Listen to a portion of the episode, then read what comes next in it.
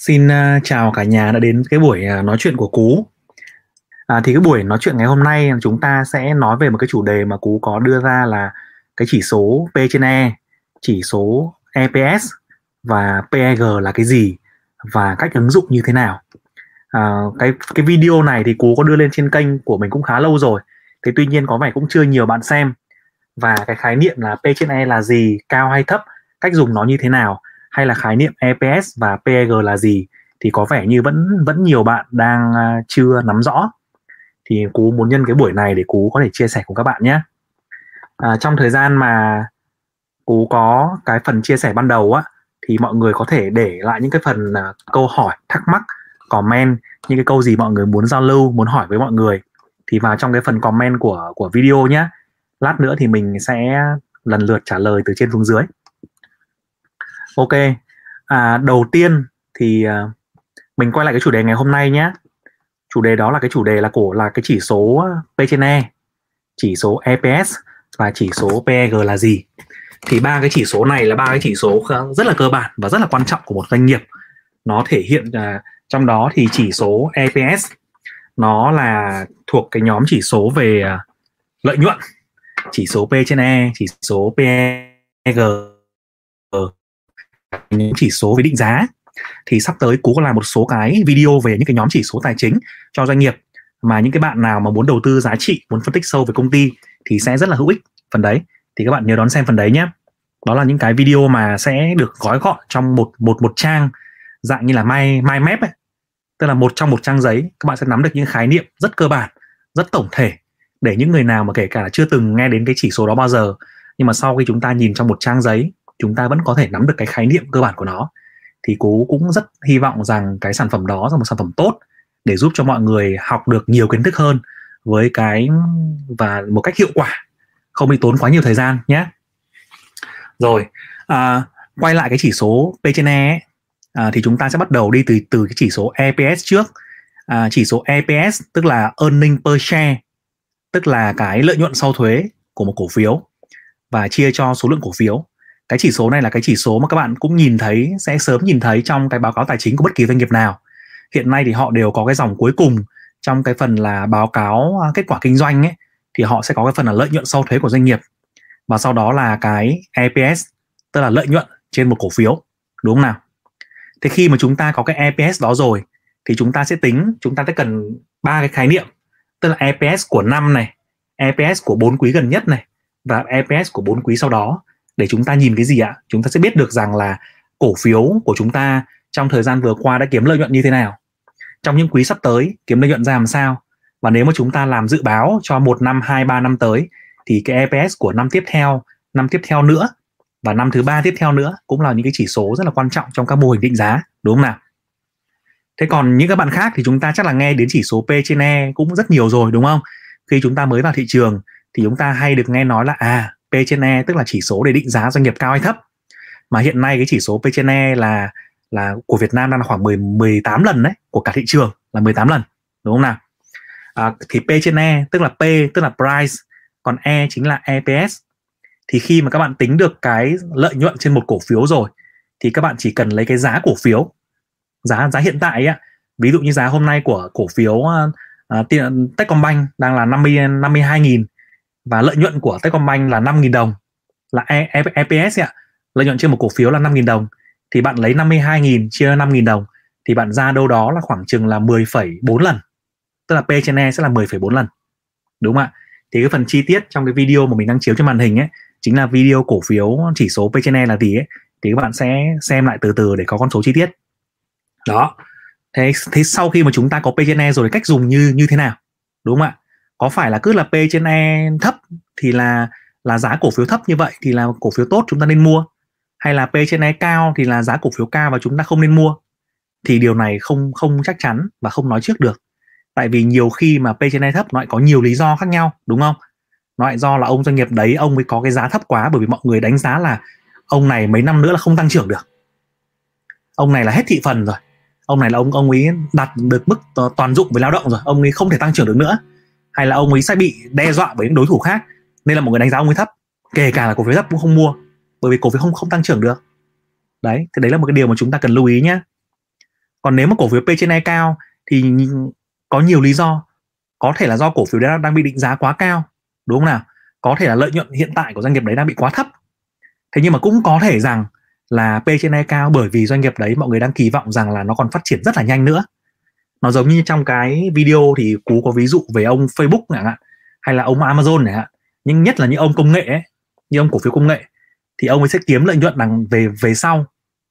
Tức là họ sẽ có một cái mức đầu tư ban đầu rất là lớn và khi mà chưa đạt đến một cái một cái cái trong dân công nghệ rất là quan trọng nó gọi là network effect tức là cái hiệu ứng về mạng lưới ấy, hiệu ứng về scale ấy. Các bạn hình dung giống như ông ông Grab ấy khi mà ông ấy không có đủ số lượng tài xế và đủ lượng người dùng thì ông ấy rất khó đạt được lợi nhuận đúng không nào? Thế nhưng mà khi mà ông có đủ rồi thì lúc đấy lợi nhuận tăng nhanh kinh khủng khiếp thì chính đấy là một lấy là một lý do mà họ hay định giá những cổ phiếu công nghệ có P trên E rất là cao cao trên rời ấy. Thậm chí bây giờ như kiểu là Tesla đâu đó P trên E còn lên đến khoảng hơn ngàn cơ. Đó thì mình nghĩ rằng cái đấy nó cũng hơi vô lý nó vô lý quá nó vô lý thật. Thế nhưng mà nó nó cũng nó cũng hàm ý một cái gì đó về mọi người đang kỳ vọng rằng là cổ phiếu đó sẽ tăng trưởng rất là nhanh sau này. Khi đến một cái, cái quy mô nhất định thì lúc đó là chi phí vốn sẽ giảm doanh thu sẽ tăng và lúc đó thì P trên E sẽ giảm trở lại nhưng mà cổ phiếu PNE mà đến hơn nghìn thì nghe kinh quá, nghe khiếp quá, mình chỉ nói là vậy thôi. Chưa đến cú, tại sao lại tăng đến mức đấy được? Đó. Thì quay lại thị trường Việt Nam, thì nếu mà chúng ta nhìn thấy cổ phiếu PNE mà có năm thôi, thì chúng ta cũng chưa chắc nghĩ rằng là, ôi, nếu mà năm thì thấp quá, mua ngay. Thì không đúng nhá. Chúng ta bảo à năm mà thế xem lại tại sao nó lại nó lại là là là năm. Có phải là vì thị trường nó định giá nó thấp quá hay không? Hay là có phải là mình đang đánh giá nó, mình đang thấy nó thấp, nhưng thực ra tương lai nó còn sẽ bị giảm tăng trưởng nữa hay hay hay không? Nhá còn nếu mà P trên E cao thì chúng ta cũng hãy từ từ đánh đánh giá vội là giá đấy giá cổ phiếu cao. Mà chúng ta hãy nhìn xem rằng là tốc độ tăng trưởng của, của cổ phiếu đấy như thế nào đúng không nào? Rồi cái tiềm năng sinh ra lợi nhuận của nó trong tương lai ra làm sao? Hay là vì nó đang trong giai đoạn đầu tư đang trong giai đoạn là bỏ tiền ra xây dựng nhà máy đầu tư vào công nghệ nên là lợi nhuận thấp. Thế nhưng mà lợi, lợi nhuận của năm tới thì sao? Có cao hơn không? Thì khi đó chúng ta sẽ có một cái câu trả lời là toàn diện và hoàn hảo về công về doanh nghiệp đấy nhé. Đúng không nào? Thì à, cái cái chỉ số PEG ở đây mà cú nhắc đến ấy thì nó cũng sẽ có một cái ừ, logic tương đồng. Tức là PEG tức là nó so sánh với cả cái cái à, cái, ờ, cái earning per cái earn cái EPS grow đúng không ạ? EPS grow tức là nếu mà giá nếu mà giá có, có nếu mà EPS của bạn mà đang grow rất là nhanh đang tăng trưởng rất là nhanh thì chỉ số PEG nó sẽ sẽ rất là hấp dẫn. Còn nếu EPS của bạn mà không grow đủ kịp thì chỉ số PEG nó sẽ thấp hơn thế chúng ta sẽ có thể dùng PEG để chúng ta đánh giá được rằng là doanh nghiệp đấy đang tăng trưởng tốt hơn ngành hay là đang đang tăng trưởng là tệ hơn ngành. Để chúng ta chọn cổ phiếu nhé. Đúng không nào? À, có một bạn bạn nói là cái EPS tính như nào đúng không ạ? À, Nguyễn Dũng hỏi đây này thì đang câu hỏi này mình tình cờ nhìn thấy và lại đúng luôn cái câu chủ đề. Thì mình à, nói lại cái ý này tức là EPS ấy, thì khi mà Dũng nhìn trong cái báo cáo tài chính ấy tìm đến mục là báo cáo kết quả hoạt động kinh doanh đúng không? Thì cái phần cuối cùng của báo cáo kết quả hoạt động kinh doanh ấy, nó có cái phần là lợi nhuận sau thuế. Và sau đó là thường là sẽ có cái mục là lợi nhuận trên một cổ phiếu, thì chính nó là EPS đúng không nào? Còn công thức EPS thì lúc nãy trong video có nói đấy, là chính bằng lợi nhuận sau thuế và chia cho cái ờ, số cổ đông, số cổ phiếu đang lưu hành nhé đó, thì mình ờ, đây là một, đây là ba cái chỉ số nó ờ, rất là quan trọng và nó rất là cơ bản cho chúng ta khi chúng ta là những nhà đầu tư cổ phiếu thì mình hy vọng rằng các bạn sẽ xem kỹ lại cái video này à, sau khi sau cái buổi mà trình bày này của cú à, sau cái buổi livestream này của cú nhé. Mình sẽ post cái đường link đó cái đường link của video này vào trong phần comment để các bạn xem. Thì trong à, đây có khi các bạn xem xong thì các bạn sẽ hiểu được là cách thức tính của từng chỉ số như thế nào. Và sau đó thì chúng chúng ta có thể ta trao giao lưu thêm trong phần comment nhé. Ừ. ok. À, bây giờ cú sẽ quay lại cái phần à, hỏi đáp và chia sẻ các cái kiến thức cùng các bạn những câu hỏi. Hôm nay à, đặng thanh sang vào rất sớm ờ, ngõ một ờ, giống như là chữ yes ở trong đế chế đúng không? Chắc là đặng thanh sang cũng là một ờ, dân chơi aoe kỳ cựu thì phải. Chào thành hoàng. Xin chào bạn lưu ly nguyễn. Chào bạn uh, dragon. Chào nguyễn minh ba. Đúng rồi nguyễn đặng thanh sang điểm danh đầu. Đào huy đào huy ở nga vẫn sớm hả? Ồ oh, nga chắc là bị lệch múi giờ nhiều so với việt nam. Chào đào huy nhé. Hay quá. Ở nga là rất nhiều uh, rất nhiều doanh nghiệp nổi tiếng lớn nhất ở sàn Việt Nam. Toàn là các anh đại đại ca đại gia từ Nga về làm ăn. Và các anh cực kỳ giỏi đúng không ạ? Vincom rồi Masan Techcombank. Những cái doanh nghiệp nổi tiếng nhất và to nhất Việt Nam bây giờ đều là các anh thành danh ở Nga về cả. Thì hy vọng Đào Huy sau này có thể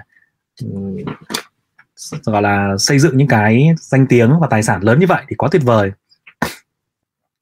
Chào Melinda Nguyễn, chào Đạo Kiều, chào Thành Nguyễn. Đúng rồi, Đạo Kiều Đạo Kiều tí nữa xem kỹ lại video mà cú có post trong cái phần nội dung nhé. Rồi.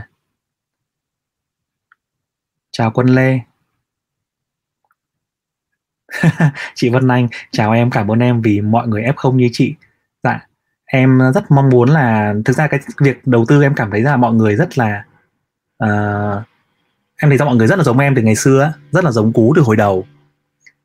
Uh, nhưng mà hồi đó thì mình không có ai để mình ờ, chỉ cho mình những cái rất cơ bản đấy thế là mình đi học phải đi học rất là nhiều năm thì mới ra được cái kiến thức. Thì bây giờ em cũng mong muốn là chia sẻ được cái phần nào những cái hệ thống của mình để giúp cho mọi người rút ngắn thời gian hơn trong cái việc học. Thế nhưng mà để học xong rồi thì thành công hay không thì nó còn tùy thuộc vào rất nhiều yếu, yếu tố đúng không ạ? Thì à, nhưng mà mình cố gắng, mình có kiến thức thì mình sẽ có cái nhiều cái sự yên tâm, sự an toàn sẽ chắc chắn hơn trong đầu đầu tư. Và mình sẽ lựa chọn cái phương pháp phù hợp với mình nhất. Thì em cũng rất là mong mọi người sẽ rút ngắn được cái con đường đấy so với em ngày xưa. Ừ. bản Nguyễn Minh Ba, em mới chơi thì nên tìm đọc các sách nào để đầu tư hiệu quả? Và trong cái livestream của tháng 6 và tháng 5 thì phải. Thì Cú chia sẻ là top 5 cái cuốn sách dành cho nhà đầu tư F0 nhé. Nguyễn Minh Ba lát nữa có thể lên kênh YouTube để search là top 5 cuốn sách dành cho nhà đầu tư F0 thì năm cuốn đó là mình suggest bạn nên đọc. Và những cuốn sách này thì đều có cái phần à, một số cuốn thì đã có cái phần chia sẻ bản à, PDF ở trên kênh của Cú trên kênh YouTube ấy. Lát bạn bạn lên kênh YouTube à, thì trên cái trang banner đầu tiên ấy nó có đường link bấm vào đó để nhận tài liệu nhé hoặc là trên fanpage cũng có. Thì Minh Ba Nguyễn có thể lên trên đó để lấy tài liệu nhé rồi à, Beo Hoàng hỏi là anh Cú chỉ cách vẽ đường chen line đi. Có người nói khi khối lượng phá ra khỏi chen line thì sẽ đảo chiều. À, hình như câu này nó không đầy đủ Beo Hoàng ạ. À, đường trendline như bên như Beo Hoàng nói thì mình đang hiểu nó là đường xu hướng đúng không? À, đường xu hướng thì nó sẽ thể hiện cho một cái kênh xu hướng là kênh xu hướng tăng hoặc là kênh xu hướng giảm hoặc là kênh xu hướng đi đi ngang tức là sideways. Thì ví dụ như bây giờ đang thị trường đang vẫn trong xu hướng tăng và ngày hôm nay thì VN Index lại còn đang phá gần như là phá cái đỉnh đúng không ạ? Phá cái đỉnh của VN Index đúng không ạ? À, thế còn VN30 thì cũng đang ờ, gọi là ngấp nghé. Hôm trước là VN30 lên một cao nhất là 1510 hôm nay là 1500 còn VN Index thì là 1390 thì đã chính thức là phá cái đỉnh rồi. Tức là nó vẫn đang ở trong một cái trend trend tăng. Thế khi mà thị trường không có dấu hiệu gì đột phá thì nó vẫn tiếp tục ở trong dao động trong cái cái trend tăng như vậy thôi. Thì cái thì cái trend line mà mà Beo Hoàng để ý ấy, thì bao giờ nó cũng bao gồm là hai hai phần. Một là cái cái đường cận dưới thì nó là cái đường hỗ trợ đúng không nào? Còn cái đường cận trên thì nó là đường kháng cự đúng không ạ? Thế khi mà thị trường đang tiếp tục trong xuống tăng thì khi mà xuống đến cái đường hỗ trợ tức là đường cận dưới ấy, thì nó sẽ có một cái lực mua nó tụ tập ở đấy. Thì thị trường nó sẽ có xu hướng là nó sẽ loanh quanh ở đó có thể là xuyên qua đi nhưng mà sau đó nó có thể test lại và nó có thể hồi phục.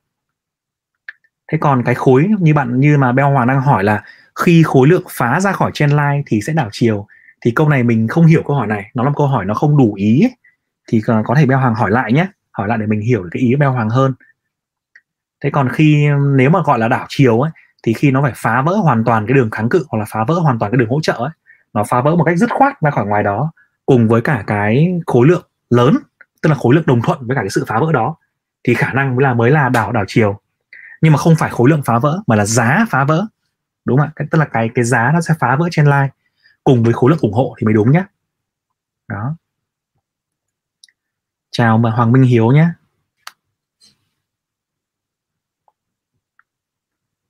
à, chào Phong Nguyễn chào Tư Vũ Sài Gòn nhé Sài Gòn hôm nay thấy nghe rất là nhiều ca ca F1 mới mắc. À, à, anh em Sài Gòn cố lên nhé. À, chào Tiến Tùng Nguyễn. À, anh cho em hỏi cổ phiếu thường hạng 2 là cổ phiếu như thế nào? À, cổ phiếu thường hạng 2 có thể chúng ta phân ra cổ phiếu làm ba nhóm đúng không? Cho dễ tính nhất. Thì một là nhóm blue chip tức là nhóm cổ phiếu top 1 nhóm cổ phiếu xịn nhất cao cấp nhất. Như là mấy ông à, ví dụ ngân hàng đi. Thì cái nhóm top 1 đấy là Vietcombank chẳng hạn đúng không ạ? Là nhóm mà trong top những cái công ty lớn nhất đầu đầu ngành thì nhóm top 2 là cái nhóm nhỏ hơn. Nhỏ nhỏ hơn thì thông thường nó chỉ cái quy mô của nó chỉ bằng đâu đó 1 phần 5 đến 1 phần 10 của nhóm top 1 thôi. Đấy 1 phần 5 1 phần 10 chẳng hạn thì có thể ví dụ như là trên sàn có ông nào nhỉ? À, ngân hàng mà nhỏ hơn chẳng hạn. Có lẽ là SHB chăng? SHB SHB là ngân hàng nhỏ hơn đúng không? Là, là, là nhóm 2 đấy. Thế còn cái nhóm mà nhóm nhóm 3 nhóm 3 là nhóm penny tức là nhóm nhỏ nhất.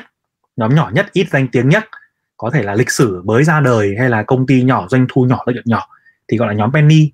Đấy nhóm nhóm đầu tiên là blue chip đúng không? Nhóm thứ hai gọi là mid mid cap mid cap tức là middle cap đấy là nhóm cổ phiếu thường à, trung bình. Còn nhóm penny là nhóm nhỏ đấy nhỏ siêu xíu ấy thì gọi là nhóm nhỏ nhất. Đấy. Thì nôm na thị trường đã định định dạng ba định à, à phân ra ba cái nhóm như vậy nhé tiến tùng nguyễn nhé ừ. chào khoa khoa. Ngô hoàng minh nói là em mới 17 tuổi cứ học xong là phải vào ngồi xem anh cú like em quá tuyệt vời. Em à, đang có một cái à, thời gian độ tuổi là cực kỳ tuyệt vời vì em đang rất là trẻ mà em đã ý thức được cái việc đầu tư tài chính ấy. Thế thì em cần học một cái phương pháp để có thể giúp cho em có cái sự tự do tài chính sớm, đúng không? Mà chúng ta phải bỏ ra rất là ít nguồn lực và không phải bỏ ra quá nhiều ta đầu đầu tư vào. Còn chưa kể là nếu mà em muốn làm mà làm một nhà đầu tư chuyên nghiệp, hay em làm muốn kinh doanh trong ngành chứng khoán một cách chuyên nghiệp thì con đường cũng vô cùng rộng mở với em. Tức là em đang có một cái lợi thế lớn hơn tất cả mọi người đó là chính là cái thời gian mà khi chúng ta đầu tư đầu tư tài chính ấy chúng ta cứ nhận nhìn dần dần chúng ta nhận ra rằng trong đầu tư thì cái thời gian mới là quan trọng nhất chứ không phải là lướt lát mua cái nọ bán cái kia liên tục mới là quan trọng nhất đúng không nào? Thì uh, uh, chúc mừng Ngô Hoàng Minh là đang có một cái lợi thế vô cùng lớn như vậy. À, bạn Việt Quốc hỏi là anh Cú ơi à, PE của doanh nghiệp cao hay thấp thì so sánh với PE nào? Đúng rồi đây là một câu hỏi rất là quan trọng. À, chúng ta khi mà so sánh PE của doanh nghiệp ấy ví dụ như em so sánh PE của Hòa Phát đi đúng không? Một doanh nghiệp ngành thép thế thì em sẽ phải so sánh với những cái PE của doanh nghiệp cùng ngành. Đúng không nào? Chúng ta sẽ phải so sánh rằng à vậy thì P trên E của ông Hòa Phát này so với PE của ngành thép ra làm sao? Nếu PE của ngành thép mà thấp hơn của Hòa Phát tức là PE của Hòa Phát đang bị quá cao. Đúng không ạ? Mà quá cao như vậy chúng ta phải xem là nguyên nhân là gì. Có phải là giao do giá quá cao? Hay là có phải là do là cái expect cái kỳ vọng của thị trường về cái mức độ tăng trưởng của Hòa Phát trong những tháng tới trong những năm tới nó rất cao hay không? Và cơ sở nó có cơ sở không? Nếu nó có, có, có cơ sở thì là định giá đúng là hợp lý. Còn nếu nó không có cơ sở thì có vẻ có thể là giá đang đang bị cao. Đấy thì chúng ta sẽ so là chúng ta so thường đầu tiên là so với doanh nghiệp cùng ngành so với ngành. Và sau đó là chúng ta so với mức chung của cả thị trường tức là so với cả của vn index ấy. đúng không nào? Đấy là cách so sánh nhá ok đào huy. Trần lợi admin có room khuyến nghị không? À, admin cú là không có room khuyến nghị nhé mình không không khuyên mua khuyên bán bất kỳ cổ phiếu nào và cũng không khuyên mua khuyên bán trên thị trường và cũng không biết là thị trường ngày mai tăng hay giảm luôn. Cú thì chỉ có chia sẻ được về kiến thức thôi còn tất cả mọi người sẽ tự quyết định cái cái quyết định của mình nhé bạn Thành Lam Nê hỏi một câu là anh Cú cho em hỏi nếu Fed không tăng lãi suất trước 2023 mà hiện nay lãi suất ở Mỹ đã là 5% và Fed vẫn tiếp tục bơm tiền rất nhiều thì Fed sẽ kiểm soát lạm phát bằng cách nào ạ? À, cái câu hỏi này chắc là anh anh sẽ chỉnh lại là hiện nay lạm phát ở Mỹ là 5% đúng không? Thì đúng hơn đúng không? Còn lại lãi suất ở Mỹ thì đang rất là thấp, có thể cho vay ra là 4 5% nhưng mà cái lãi suất tái cấp vốn của Fed cho ngân hàng ấy thì vẫn là đang ở mức gọi là siêu siêu thấp loanh quanh không phần trăm mà mà thôi đúng không nào à, thì cái câu hỏi của em là Ờ, đến 2023 thì Fed sẽ tăng lãi suất hai lần. À, hiện nay thì lạm phát so với cùng kỳ năm ngoái là khoảng 5% và tiếp tục sắp tới thì sẽ bơm tiền rất nhiều. Như là Joe Biden vừa mới được uh, phê duyệt đúng không? Vừa được chấp thuận cái gói mới 1.900 tỷ nữa đúng không nào? Thì Fed sẽ kiểm soát bằng những cách nào? Ok. Thế thì trước trước tiên thì chúng ta trước khi khi chúng ta đi vào dự dự báo rằng là ông Fed này ông sẽ kiểm soát bằng cách nào? Thì chúng ta hãy xem lại cái quan điểm của những cái giám đốc Fed ở trong cái kỳ họp vừa rồi đúng không? Trong cái kỳ họp vừa rồi ấy, thì họ đều có nhận ra rằng là chỉ số lạm phát đang tăng rất là cao. Thế nhưng mà đa phần trong số họ hầu hết trong số họ đều cho rằng cái lạm phát này không phải đến từ việc là nó không nó không tăng bền vững mà nó không duy trì 5% trong những tháng tới mà nó sẽ giảm trở lại. Tại vì sao họ lại nghĩ nghĩ như thế? Tại vì họ cho rằng cái việc mà tăng giá này này nó đến từ hai cái nguyên nhân chính nguyên nhân thứ nhất là do cái sự đứt gãy về mặt là à, là là cung ứng. Nôm na là ví dụ như em em mua thép ở úc đi. Thế nhưng mà bây giờ úc sang chở thép sang mỹ bình thường thì giao thương thoải mái đúng không? Thì nguồn cung thoải mái. Nguồn cung thoải mái thì cung cầu phù hợp giá cả phù hợp. Thế nhưng bây giờ ấy thì do cái nguồn nguồn cầu ở bên cái nguồn nguồn cung bên úc ấy thì dồn dồn ứ nhưng mà không chuyển đi được vì covid đúng không nào? Vì đứt gãy nguồn cung. Thế nên là cái lượng thép đến đến mỹ nó không có nhiều, nó không có nhiều thì mặc thì cho nên là mặc dù lượng cầu nó chỉ còn 30% còn 50% so với bình thường thôi. Nhưng bởi vì không có thép, cái nguồn cung bây giờ nó chỉ có 10% 20% thôi, nên là giá cả nó phải tăng. Đúng không nào? Tức là họ đang nhận định rằng là do cái đứt gãy về cung ứng, cho nên là giá cả tăng. Và cái việc này nó sẽ được xoa dịu, nó sẽ được giải tỏa trong những tháng tới, khi mà lượng cung, cái cái nguồn cung ứng được hàn gắn trở lại. Khi mà vaccine tiêm đều lên, mọi thứ được kiểm soát thì ngay lập tức cung cầu sẽ gặp nhau và giá cả hàng hóa sẽ giảm trở lại. Đấy à, ngoài thép ra thì rất nhiều mặt hàng khác cũng bị như vậy do đứt gãy cung ứng. Nên họ cho rằng họ phân tích rằng là cái điều mà 5% này nó không còn xảy ra nhiều đâu. Đấy đấy là lý do thứ nhất. Lý do thứ hai là gì? Lý do thứ hai là cũng xảy ra là do thị trường thôi. Thị trường đang có một cái tình trạng là đầu cơ về mặt tài sản. Đầu cơ về mặt tài sản thì nó là một cơn sóng đầu cơ nó không chỉ ở mất là à, nó do là dòng tiền đang quá rẻ đúng không? Do mọi người ở nhà quá nhiều và có dòng tiền nhàn rỗi thì mọi người đầu cơ vào những cái thứ nào đó mà có thể sinh lại ra tiền cho họ nhanh nhất. Ví dụ như là chứng khoán bất động sản hay là hàng hóa hay là ngoại tệ hay là kể cả bitcoin vân vân ở trên sàn. Thì hàng hóa ở mỹ nó là một dạng. Nó được nó có rất nhiều loại hàng hóa được đưa lên sàn dưới dạng là CFD tức là hợp đồng tương lai ấy. em em có thể mua ngô em có thể là mua đồng em có thể mua dầu các kiểu của em. Mà em không phải bỏ bỏ ra và không phải khuân dầu về không phải có kho. Thế thì cái cái cái nhu cầu đến từ việc đầu cơ hàng hóa ấy, nó cũng đẩy giá cả lên lên cao. Và Fed thì họ nhận định rằng là hai nguyên nhân đấy nó không bền vững. Thì tức là họ nghĩ rằng là trong những tháng tới trong những quý tới giá cả sẽ bình ổn. Đúng không ạ? Thì đến thì dựa trên cái giả thuyết đó họ cho rằng là khi mà giá cả bình ổn á à, khi mà giá cả bình ổn ấy ơ cái cái cái cái này của anh bị lỗi rồi sorry mọi người. Rồi. Ờ sau sau đi một người anh đã bị lỗi cái này một tí để chỉnh lại cái kênh của cú nè ok. À, xin để chỉnh lại cái màn hình không nó bị xấu quá. Ok. Rồi ạ. Bắt đầu mình à, mình trả lời tiếp cái câu hỏi của của uh, thành nam lê là tức là khi hai cái nguyên nhân mà Fed cho rằng là dẫn đến sự tăng giá của hàng hóa ấy, nó sẽ được tự thị trường cân bằng và tự thị trường bình ổn thì họ cho rằng là những cái việc mà mà bơm tiền như vừa rồi là phù hợp là đúng đắn và họ sẽ chưa làm gì cả để họ làm cái việc giảm lạm phát này. Đúng nào? Thế còn trong trường hợp ấy mà họ bắt đầu thấy trong những tháng tới mà lạm phát tiếp tục tăng đúng không? Không phải là 5% nữa mà là 7% 9% chẳng hạn và có dấu hiệu là tăng bền vững thì họ sẽ làm những cách nào để họ làm việc đấy? Đúng không? Thì lúc đó họ sẽ bắt đầu họ sẽ làm cái việc là họ ngăn chặn cái việc đầu cơ tài sản quá mức bằng cách là nâng dần lãi suất lên. Nâng dần nâng nâng dần lãi suất lên. Rồi bắt đầu là rút tiền về, hạn chế không mua trái phiếu nữa, không bơm tiền ra kích cầu nữa. Thì khi đó là đồng đô la sẽ mạnh lên. Mà đồng đô la mạnh lên thì mọi cái loại hàng hóa được được được định giá bằng đô la sẽ giảm xuống. Ví dụ như là vàng, ví dụ như là dầu bằng đô la, vân vân, nó sẽ giảm xuống. Đó, thì đấy đấy là cái định hướng của họ, và cái phương pháp của họ trong cái kỳ họp vừa rồi họ công bố thì mình chia sẻ vậy để thành Nam Lê có hiểu thêm nhé. Hy vọng là giải đáp được câu hỏi của bạn. Ừ. bạn Avia Nguyễn hỏi là đầu tư dài hạn cần nghiên cứu những gì ạ? À, đầu tư dài hạn cần nghiên cứu theo mình là mình nghĩ là sẽ là ba thứ rất là quan trọng. À, cái thứ đầu tiên của bạn cần nghiên cứu ấy, đấy chính là cái kế hoạch ừ, quản lý vốn của bạn. Tức là khi bạn đầu tư dài hạn chẳng hạn thì bạn kỳ vọng điều gì? Bạn mong muốn điều gì? Đúng không? Bạn nhìn thấy thị trường chứng khoán tại sao bạn muốn đầu tư vào? Tại vì bạn đang muốn là mức lợi nhuận là từng này, mức rủi ro là từng này. Và bây giờ nguồn vốn của bạn ra sao? Và bạn sẽ có kế hoạch đầu tư chi tiết cho mình, đúng không nào? Đấy là cái thứ nhất. Cái thứ hai mà bạn cần quan tâm, đấy là bạn sẽ nghiên cứu về cổ phiếu, đúng không ạ? Thì trong đầu tư dài hạn, chúng ta luôn luôn nhìn nhận thấy rằng là thị trường chứng khoán nó sẽ tăng trưởng đâu đó là 15% đến 20% một năm. Và những cái những cái người mà đạt được con số đấy thì không phải là quá khó. Mọi người hay nói là 95% những người thua trên thị trường chứng khoán. Thế nhưng mà đấy là họ thua thì thua ngay từ cái đầu tiên đấy là không phải là thua vì chọn cổ phiếu mà là thua là vì họ không quản lý vốn tốt là là là là nhiều và thua là vì họ không có phương pháp để mà họ cứ mua và bán ra rồi là lựa chọn những cổ phiếu rất là rủi ro đúng không nào thế còn rất nhiều người trên thị trường chứng khoán nếu mà thành làm làm đúng phương pháp thì hoàn toàn có thể đạt đạt được mức là 15%, 20% một năm bền vững và không phải mất quá nhiều thời gian. Đấy. Thì cái việc thứ hai của bạn là bạn lựa chọn được cái tốt những cái nhóm cổ phiếu đầu ngành, nhóm cổ phiếu tốt và bạn đầu tư vào nó thôi. Đấy, và cái phần thứ ba nữa thì bạn cần biết thêm là bạn cần tìm ra được cái hiểu một phần nào đó về cái xu hướng chung về vĩ mô, xu hướng của thị trường, về phân tích kỹ thuật để bạn lựa chọn được cái điểm mua nó tốt nhất.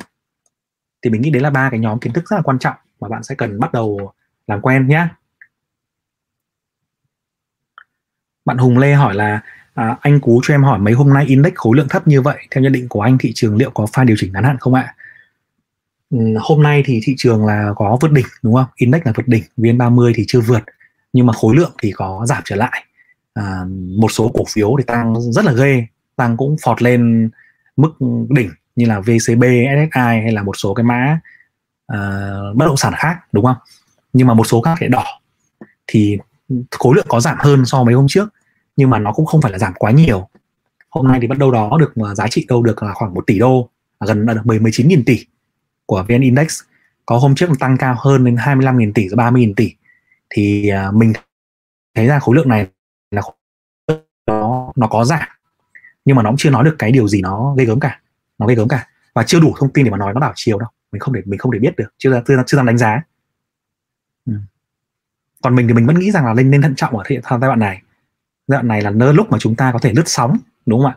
Nhưng mà lúc để chúng ta mua dài hạn này đó mua dài hạn cho tương lai tích lũy vài năm thì thì mình nghĩ là nên thận trọng chưa nên giải ngân còn mua đầu cơ thì chúng ta sẽ có cái luật quy luật đầu cơ riêng thì nó khác ừ.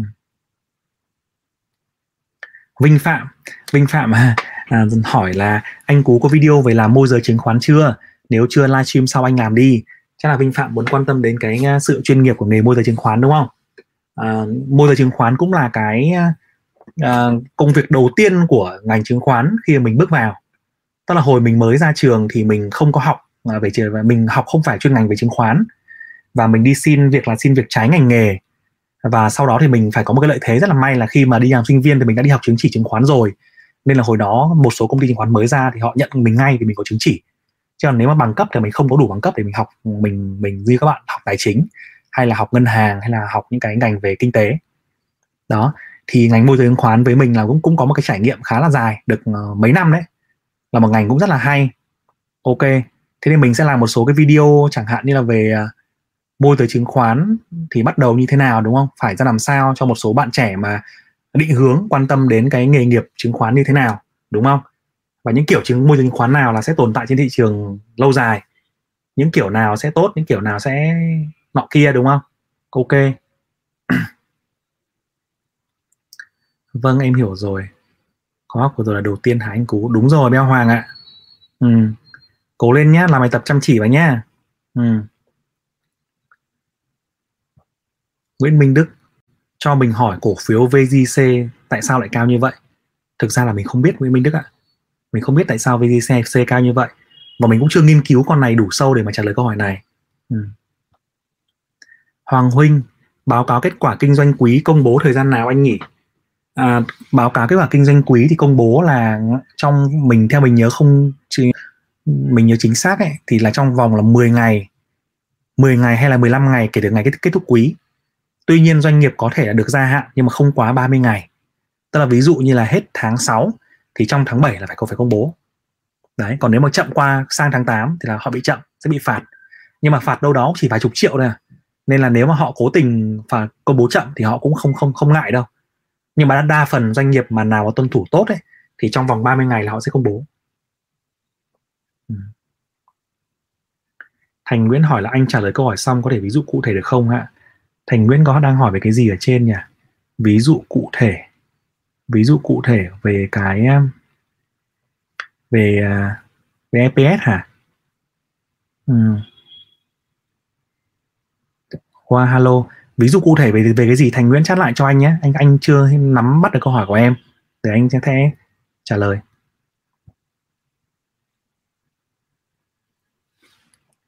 Anh cố đăng ký nhãn hiệu logo chưa? Nếu chưa đăng ký đi anh nhé. Vừa rồi kênh Tam Mao TV bị người khác đăng ký rồi yêu cầu YouTube hủy kênh. Wow, dã man thế hả? Ok cảm ơn em. Anh bên kênh mình đã có đăng ký rồi nhé. Cảm ơn em. Rất cảm ơn Hoàng Huynh à nhân nhân nhân đây ờ, hôm mình có xin nhờ mọi người nhắc lại một chút là vừa rồi thì có rất nhiều kênh uh, Facebook và kênh TikTok thì có lấy các cái video của cú về. Thế xong rồi bóp méo tiếng rồi đăng lên kênh của họ. Thế xong rồi lại còn chạy quảng cáo để mà quảng cáo bán cái nọ bán cái kia ấy. Thì nếu mọi người thấy rằng những cái kênh nào mà không phải của cú ấy đúng không? Không phải chính chính danh tên cú ấy thì nhờ mọi người giúp thấy là report giúp nhé hoặc là phản hồi lại để cho tránh những cái tình trạng lừa đảo như vậy nó cứ tràn lan ở trên mạng xã hội ấy cảm ơn mọi người. Bạn Trần Hiểu. Trần Hiệu hỏi là anh Cú cho em hỏi là cách xác định dòng dẫn dắt thị trường. Cái dòng dẫn dắt thị trường là cái dòng cổ phiếu, nó có hai cái tiêu tiêu chí. Theo mình là có hai tiêu chí là như này. Cái tiêu chí thứ nhất là nó là cái dòng được hưởng lợi lớn nhất từ cái đợt sóng tăng giá đấy. Ví dụ sóng tăng giá vừa rồi là đến từ cái đợt là dòng tiền rẻ, là kích cầu đúng không? Thì những cái dòng được hưởng lợi lớn nhất từ cái kích cầu đấy là dòng về tài chính, là dòng ngân hàng, chứng khoán đấy. Cái dòng, cái dấu hiệu thứ hai của cái dòng, cái dẫn dắt thị trường ấy là nó luôn luôn dẫn đầu những cái đợt tăng giá. Nó luôn luôn dẫn đầu những đợt phục hồi. Đó, và nó cũng dẫn đầu luôn trong đợt giảm. Tức là nó là người có phản ứng trước, là cái nhóm có phản ứng trước cả thị trường. Đó, đấy là hai cái dấu hiệu của hiệu trần quan tâm nhé. Ừ. chào huy đoàn nhật. Hoàng huynh, anh cho em hỏi dùng phần mềm gì để làm video? Anh dùng nhiều lắm.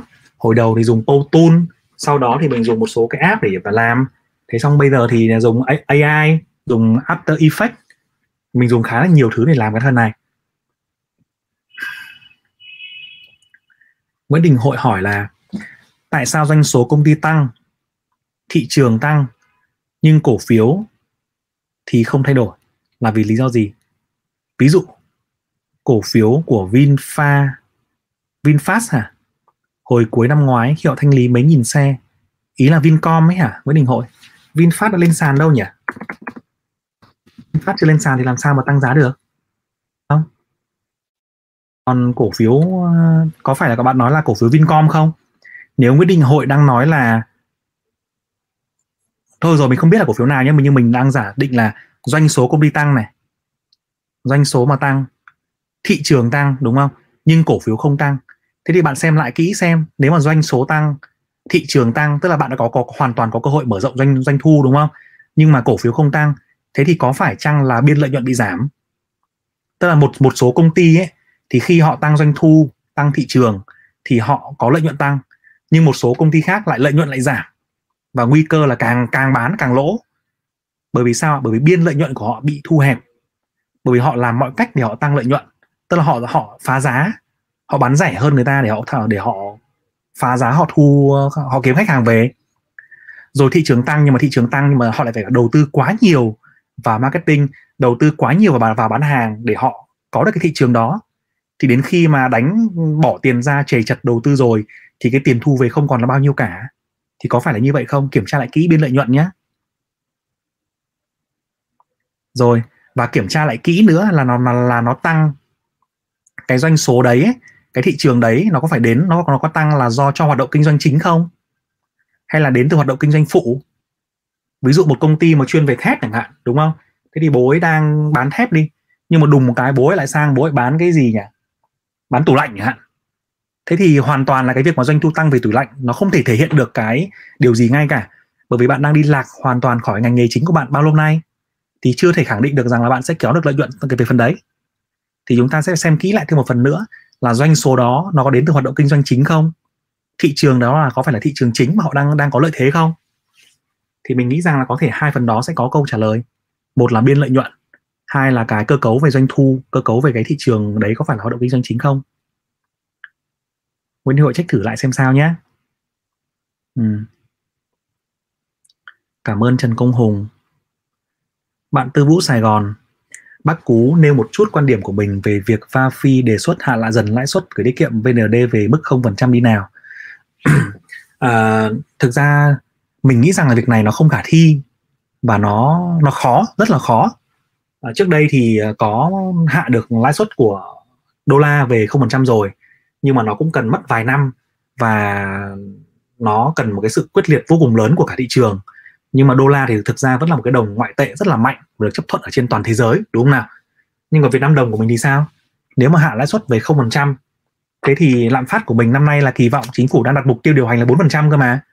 GDP là 6 hơn 6% còn lạm phát là 4% thế bây giờ lạm phát là 4% mà lãi suất tiền gửi là 0% thế thì chết à? Đúng không? Các cụ ở nhà, các cụ không đầu tư được cái gì cả. Rồi rất nhiều người họ cũng đâu có đầu tư chứng khoán đâu rồi rất nhiều doanh nghiệp họ cũng để phải để tiền trong tài khoản tiền gửi chứ. Thì thì thì chết toi à? Đúng không ạ? Thì mình nghĩ rằng lúc đó nó sẽ có một cái sự bong bóng tài sản kinh khủng khiếp, rất là khổng lồ trong mọi cái vấn đề của nền kinh tế. Và mình sẽ rất khó có thể kiểm soát được vĩ mô trong việc lạm phát đấy. Và va phi thì là một cái hiệp hội à, các nhà đầu tư tài chính nhưng mà họ hay đề xuất những cái thứ mà nó hơi hơi cực đoan. Nó hơi cực đoan và hơi phi lý. Trong nhiều năm qua mình có để ý những cái gì mà nổi trội nhưng mà họ đề xuất toàn những cái drama thôi. Toàn những cái mà nói lên là cả thị trường phải mà bàn tán xôn xao ấy. Thì mình nghĩ là họ đang làm cái này để họ họ làm làm truyền thông nhiều hơn. Là một cái đề xuất nó mang tính chất là uh, thực sự thay đổi được cả thị thị trường. Còn cá nhân cú nghĩ rằng là nó không thực tế mà nó không nó phi lý. Nó phi lý. Còn chưa chưa kể một lý do nữa là bây giờ cái à, mức huy động vốn ở ngoài thị trường ấy ngân hàng thì huy động vốn của người dân rất là rẻ 5% 6% nhưng mà cái mức mà doanh nghiệp khác đi vay ấy thì nó vẫn doanh nghiệp mà không phải doanh nghiệp quá lớn thì vẫn đâu đó ở trên 10% hay là người dân vay để mua nhà đi vẫn trên là 10% đúng không nào? Thì cái mức đầu đầu ra và mức đầu vào nó không thể chênh lệch với nhau nhiều quá như thế được đúng không ạ? Quá nhiều như thế được. Nên là mình nghĩ cái, cái đề xuất này là nó không khả thi và nó phi lý ừ.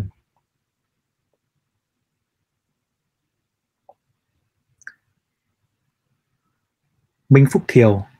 Hôm nào anh cố làm về các công cụ phân tích kỹ thuật mà dễ xài nhất đi anh khoảng chừng hai ba cái thôi. À, tại sao lại khó Minh Phúc Thiều ơi? Bởi vì nếu mà hai ba cái ấy, thì nó sẽ không ứng dụng được cái gì cả. À, Minh Phúc Thiều hãy đón xem trong chắc là trong tháng tới thôi. À, Cú sẽ có một cái video là hướng dẫn phân tích kỹ thuật từ A đến Z. Đúng không? Nó giống như cái cái video hướng dẫn phân tích đầu tư chứng khoán từ A đến Z đấy tức là nó sẽ giúp cho bạn có một cái góc nhìn. Và nó bao gồm là 10 10 phần và giúp cho chúng ta có một góc nhìn rất là tổng quan về phân tích kỹ thuật rất phù hợp cho những bạn trẻ nào mà muốn ứng dụng muốn đầu cơ muốn đứt sóng muốn bắt nhịp thị trường thì đấy là một cái video rất là hữu ích. Thì trong tháng tới nhá Minh Phúc Thiều sẽ đón đón xem phần đấy nhá. Ừ. bạn à, NXD Vlog hỏi là anh ơi anh học chứng khoán như thế nào và thời gian bao lâu? À, hồi đầu thì mình học chứng khoán là mình vớ được gì mình đọc ở đấy mình với được cái gì thì mình xem cái đấy thôi. Chứ còn lúc đấy thì bởi vì cái ưu tiên của mình cao nhất là chứng khoán, mà hồi đấy thì mình lại làm nghề chuyên, làm nghề chứng khoán chuyên nghiệp rồi. Nên là mình cũng không có một cái định hướng nào nó ngoài cái đấy cả. Nên là mình có được bất kỳ cái gì thì mình đọc cái đấy. Mình mua mọi cuốn sách, mình xem mọi cái thứ video, mình lên mạng mình xem, có cái gì là mình xem cái đấy, mình xem hết về cái đấy. Thế xong rồi mình làm thử thôi. Mình vừa làm thử rồi mình ghi chép lại vào nhật ký của mình. Mình thấy cái gì hiệu quả thì mình nốt lại để mình làm thành phương pháp. Cái gì mà không hiệu quả thì mình tìm tòi tiếp. Và mình từ từ đó thôi. Mình thấy rằng là chỉ có đọc học xong rồi là thực hành thì nó mới thành kiến thức thôi. Đấy thế còn các bạn khác thì à, các bạn khác mới bây giờ ấy, mà các bạn nếu mà không phải làm chuyên nghiệp trong ngành chứng khoán mà các bạn là nhà đầu tư ấy thì mình khuyên các bạn là nên à, nên nên làm ba cái thứ như này đúng không? Một là các bạn cũng cố gắng xem những cái video mà mang tính chất là cơ bản mang tính chất là giá trị chia sẻ kiến thức và phương pháp mà mình cố gắng mình đang làm cùng với các kênh khác nữa kênh nào mà chia sẻ phương pháp và giá trị ấy, thì bạn nên nên xem. Cái cái cái phần thứ hai các bạn nên làm ấy là đọc thật nhiều sách. Mà đọc sách thì nhớ là đọc sách của những cái người mà mà nhà đầu tư thành công nhé. Chứ đừng có đọc sách của những ông mà chuyên đi viết à, viết hộ người người người khác thì không nên đúng không? Thì trong cái phần mấy cuốn sách hay mà mình có chia sẻ là trên kênh YouTube và Facebook cũng đều có đấy. Và cái phần thứ ba nữa là bạn nên thực hành và viết nhật ký. Đó. Bạn đọc xong rồi thì bạn có sẽ có được 20% 30% cái gì đó kiến thức cần cần thiết nhưng mà khi bạn thực hành rồi bạn viết nhật ký rồi bạn bạn tự trải nghiệm rồi thì bạn sẽ dần dần nắm được 60% 70% nhé đó thì đó là cái quá trình mà trao dồi kiến thức stock của mình là như vậy nhé ừ. Thành Nguyễn hỏi là bao giờ có khóa học mới? À, sang tháng 7 Thành Nguyễn nhé Thành Nguyễn theo dõi kênh để xem trong tháng sang tháng 7 khi mà có khóa học mới thì mọi người sẽ ping em. Ừ. Nguyễn Văn Tú hỏi là, em mới vào, anh cho em hỏi nếu một trường hợp cổ phiếu bị hủy niêm yết thì cổ phiếu mình mua sẽ như thế nào ạ? Em cảm ơn anh. Trường hợp mà cổ phiếu bị hủy niêm yết thì cổ phiếu của em mua ấy, nó sẽ bị hủy niêm yết theo. Tức là em sẽ không, ví dụ đang ở sàn Hà Nội, đúng không nào? Và bị hủy niêm yết khỏi sàn Hà Nội. Trường hợp này là hủy hủy luôn đấy hủy là hủy ra ngoài sàn luôn đấy thì em sẽ không thể bán được trên sàn nữa. Đúng không ạ? Thế nhưng mà và trên trong tài khoản chứng khoán của em thì nó cũng không không còn nữa. Thế nhưng lúc đó ấy, thì nó sẽ còn ở trong là tài khoản về về à, à cổ phiếu gọi là cổ phiếu OTC tức là cổ phiếu không niêm yết. Đúng không nào? Thì họ vẫn sẽ có một cái tổ chức gọi là tổ chức lưu ký gọi là trung tâm lưu ký ấy. trung tâm lưu ký đó thì họ vẫn là tất cả những công ty và là công ty đại chúng mà có trên 100 cổ đông. Thì họ sẽ ghi nhận tài khoản của em ghi nhận số cổ phiếu mà em nắm giữ ở tại trung tâm lưu ký đấy. Đấy thì em vẫn yên tâm rằng là trung tâm lưu ký vẫn lưu rằng là em, Nguyễn Văn Tú có một ờ, triệu cổ phiếu của con ờ, PVX chẳng hạn, vẫn có ở đấy, đúng không nào? Nhưng mà chỉ có điều là em không lên sàn bán được thôi. Đấy, thì khi đó nếu em muốn bán thì em phải tìm một ông nữa. Ví dụ như gặp ông Thành Nguyễn ở trên chẳng hạn. Ông Thành Nguyễn đang muốn mua cổ phiếu PVX thì hai ông gặp nhau, nói chuyện với nhau, thỏa thuận giá cả xong, khối lượng xong thì đi ra cái chỗ, cái cái cái công ty chứng khoán, nơi mà cái tổ chức đấy họ ủy quyền cho làm thủ tục ấy nó hơi giống như em đi mua mua nhà ấy. Đấy hai ông phải dắt nhau ra cái chỗ đấy. Thế xong điền vào form. Điền form xong rồi nó xác nhận chuyển tiền cho nhau. Thế xong hai ông thế sang tên cổ phiếu thôi. Đấy thì nó hơi lằng nhằng như vậy. Nhá. Yên tâm là cổ phiếu em của em cũng không không mất đâu. Không không bị mất được. À, đây là cái đường đường link của fanpage của cú nhé những bạn nào về muốn tìm hiểu về khóa học chứng khoán như là thành nguyễn này việt quốc này thì có thể uh, inbox vào cái fanpage của cú nhé để hỏi thêm thông tin và ngày học, thì trong tháng 7 sẽ có cái buổi đó, có ngày ngày đó. Bạn Minh Phạm hỏi là, anh Cú ơi, mình muốn học chứng chỉ để môi giới thì mình học ở đâu và cấp ở đâu? À đây, bạn sẽ search một cái trung tâm, gọi là trung tâm nghiên cứu và đào tạo chứng khoán. Mình sẽ post cái đường link vào đây. Trung tâm nghiên cứu và đào tạo chứng khoán, chỗ này cũng là chỗ ngày xưa mình học. Đây, nó ở đường Lương Thế Vinh. Lương Thế Vinh ở ở Thanh Xuân đấy. Thì bạn có thể đến đó để bạn đăng bạn lên trang trên website này. Đây website của SRTC này. Đấy đặt đặt cái tên website như này thì bảo sao mà khó tìm nhỉ? Thì bạn uh, tìm cái trang này nhá. Bạn lên cái phần khóa học ấy. Bạn xem lịch học như nào để đăng ký nhé bạn Nguyễn Hoàng Khoánh Khánh Duy. Anh Cú ơi lúc bắt đầu nên học phân tích kỹ bản hay kỹ thuật trước ạ? À? Phải lên nên làm cả hai. Nhưng mà nếu mà đầu tiên của đầu tiên ấy, thì bạn nên học phân tích về cơ bản. Nên học phân tích cơ bản. Nhưng bạn sẽ thấy nhiều người nói về kỹ thuật nhiều hơn đúng không? Nhiều người nói về tăng giảm hơn. Vì kỹ thuật thì nó dễ nó nhanh hơn nó dễ học hơn và nó dễ có vẻ nghe có vẻ như là dễ dùng hơn. Nhưng thực ra kỹ thuật mà làm tốt thì cũng rất là khó dùng không phải là đến đỉnh cao ấy thì cũng rất là khó dùng. Nhưng mà mới đầu chúng ta nên học về về cơ bản trước. Nên tìm hiểu là là công ty nào thì tốt công ty nào thì xấu. Những cái chỉ số là cái gì rồi à, cách đọc báo đọc báo cáo tài chính một số ngành nghề thì mình nghĩ rằng nó cái đấy là cái sẽ có giá trị về trong dài hạn hơn cho bạn nhé.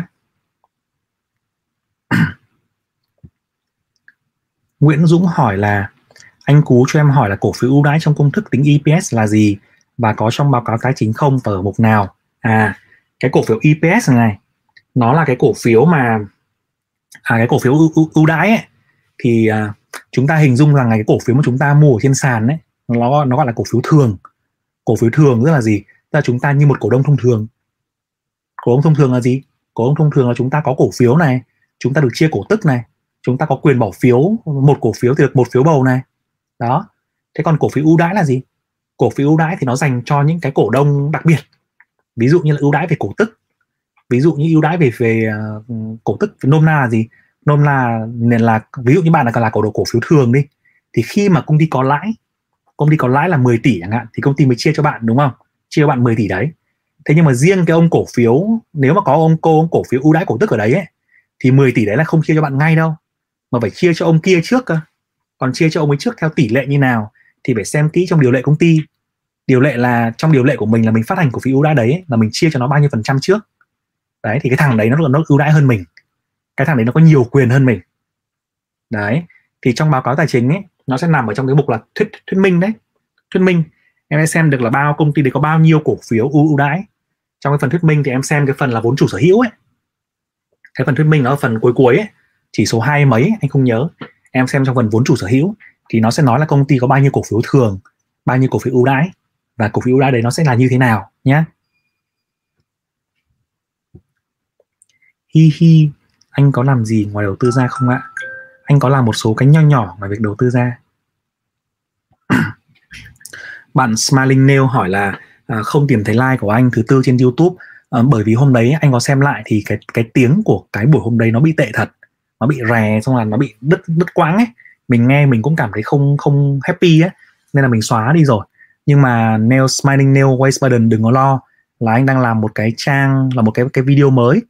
Nó là cái phần đó nó chính là cái phần mà phân tích phân tích báo cáo tài chính đấy nhưng mà nó sẽ cực kỳ hay.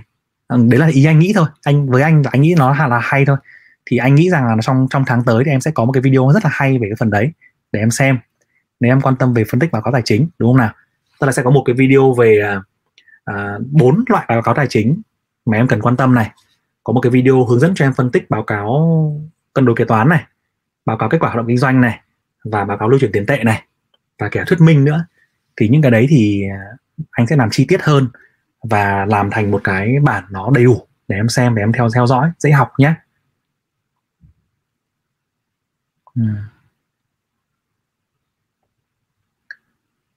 Bạn anh Trần.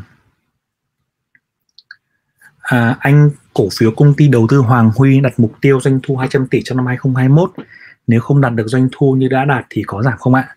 À, trong trường hợp như em nói là những nhà đầu tư họ đang à, thấy là tức là nếu trong trường hợp như em nói là giá phản, giá cổ phiếu đã phản ánh hết những cái kỳ vọng của Hoàng Huy, đúng không? Anh anh không biết ờ, anh chưa phân tích con này, anh không nói nhé. Anh chỉ nói là dựa trên những cái gì mà anh anh Trần đang hỏi thôi. Tức là ví dụ như cổ phiếu của Hoàng Huy đang là 10.000 đi, mà doanh thu của năm nay là 200 tỷ, và mọi người nhìn nhìn thấy khả năng và mọi người tin tưởng rằng Hoàng Huy sẽ đạt được con số đấy, đúng không? Thì mọi người chấp nhận giá nó bây giờ là 10.000 thế tuy nhiên, đến thời điểm cuối năm khi mà nó công bố con số nó chỉ là 150 tỷ mà thôi thì con số thì lập tức là giá cổ phiếu sẽ giảm. Nó giống cái hình thức này nó giống như là mua giao dịch theo tin đấy đúng không ạ? Tức là khi tại thời điểm hiện tại khi mà tin chưa ra thì tất cả mọi người sẽ định giá cái cổ phiếu đấy định giá cái tài sản đấy dựa vào kỳ vọng dựa vào phân tích dựa vào báo cáo đã được đưa trước. Thế còn nếu mà lúc mà tin ra ấy, nếu nó tệ hơn kỳ vọng thì lập tức là giá giảm. Nếu nó tốt hơn kỳ vọng thì giá sẽ tăng. Còn nếu nó bằng kỳ vọng thì giá nó cứ như thế đó. Thì đấy là cái cái nguyên tắc nhé ừ. hi hi, anh học đầu tư từ năm bao nhiêu tuổi ạ? Anh học đầu tư từ lúc mà anh mới ra trường, nó khoảng 22 tuổi. 22 tuổi. Có một cái bạn ở trên là bạn Nguyễn bạn gì mà 17 tuổi này. 17 tuổi mà học đầu tư này, rất là tuyệt vời này. Ngô Hoàng Minh này. Ngô Hoàng Minh, anh rất ngưỡng mộ Ngô Hoàng Minh luôn. Học đầu tư rất sớm. Cú cho mình hỏi bạn Nguyễn Đình Hội hỏi là, hiện tại con mình 2 tuổi, mình muốn mua một loại cổ phiếu để đầu tư lâu dài ít nhất là 10 năm, và đến tầm 16 năm, khi con mình tròn 18 tuổi, cho nó một khoản, tài chính khoảng 2 tỷ. Thế thì quá tuyệt vời. Nếu bạn muốn mua một loại cổ phiếu để đầu tư lâu dài 10 năm, và đến tầm 16 năm thì con mình tròn 18 tuổi, trong vòng 16 năm đó thì à, nếu mà cái lợi nhuận của với cái lãi suất trung bình khoảng 20% thì cái tài khoản của bạn nó sẽ tăng lên khoảng chừng 12, 14 nó khoảng chừng 10 16 lần. Nếu mình nhớ mình mình nhầm không không nhầm nó khoảng chừng 16 lần. À, đấy là một cái chiến lược rất là hay. Tức là bạn đang có tiền nhàn rỗi này, bạn xây dựng một cái tương lai cho con thì bạn bạn thay làm lại một cái một cái phép tính à, trong một số cái livestream trước mà cú chia sẻ nó có một cái cách cách tính cho về tự do tài chính của cặp vợ chồng ấy. Thì Nguyễn Đình Hội có thể lấy cái livestream đó à, trong đó có trong phần mô tả nó có cái file ấy nó có cái file thì cái file đó mình lấy về và mình nhập công thức của mình vào. Mình xem là mình đầu tư cho con mình trong vòng à, 16 năm. Với số tiền như vậy thì tương lai nó sẽ thành như như thế nào? Thì mình thấy đầu tiên là mình làm cái đấy trước đã. Thế xong sau đó thì mình sẽ lựa chọn một cái cách thức là vậy thì mình sẽ chọn những cái nhóm cổ phiếu nào đúng không? Chọn nhóm cổ phiếu nào top 1, top 2 như thế nào ngành nghề nào để nó tăng trưởng trong từng đấy năm. Chứ còn nếu mà trong 10 năm tới mà chúng ta lại chọn nhầm một cái ngành nghề mà nó lại cứ cứ thu hẹp hoặc ngành ngành nghề đó mà lại mua nhầm ví dụ như mấy năm vừa rồi mà lại mua nhầm ngành taxi chẳng hạn thì cũng cũng buốt đầu đúng không ạ? Bởi vì công công nghệ thay đổi thì mấy ông taxi đang bị grab đánh cho rất là mệt mỏi. À, thì chúng ta sẽ chọn ngành nghề xong chúng ta chọn cổ phiếu để tìm ra cái cổ phiếu có thể có thể tăng trưởng được trong từng đấy năm đúng không? Và với danh mục của bạn là khoảng đầu tư khoảng 2 tỷ, thì mình nghĩ rằng bạn có thể phân bổ ra làm khoảng 5 cổ phiếu. Đấy, năm cái nhóm cổ phiếu đấy.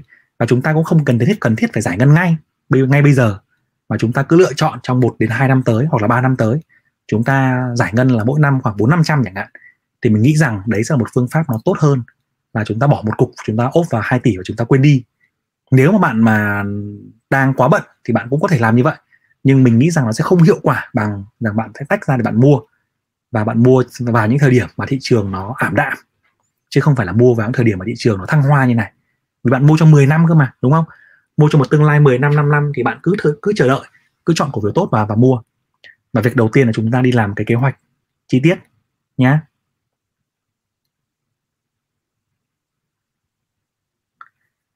um, Smiley White hỏi là nếu đầu tư một công ty dài hạn nhưng trong ngắn hạn cổ phiếu giảm 10-15% thì có nên cắt lỗ không? Ví dụ công ty không có tin xấu. Đấy, câu hỏi này rất là giống câu hỏi của cái bạn Nguyễn Đình Hội ở trên đúng không ạ? Ví dụ Nguyễn Đình Hội đầu tư cho con mình vừa giải ngân 500 triệu xong. Thế nhưng mà ai biết được đúng không? Giải ngân xong thì không phải là công ty mà thị trường, đúng không ạ? Thị trường nào là lockdown, nào là Covid, nào là đủ thứ chẳng hạn.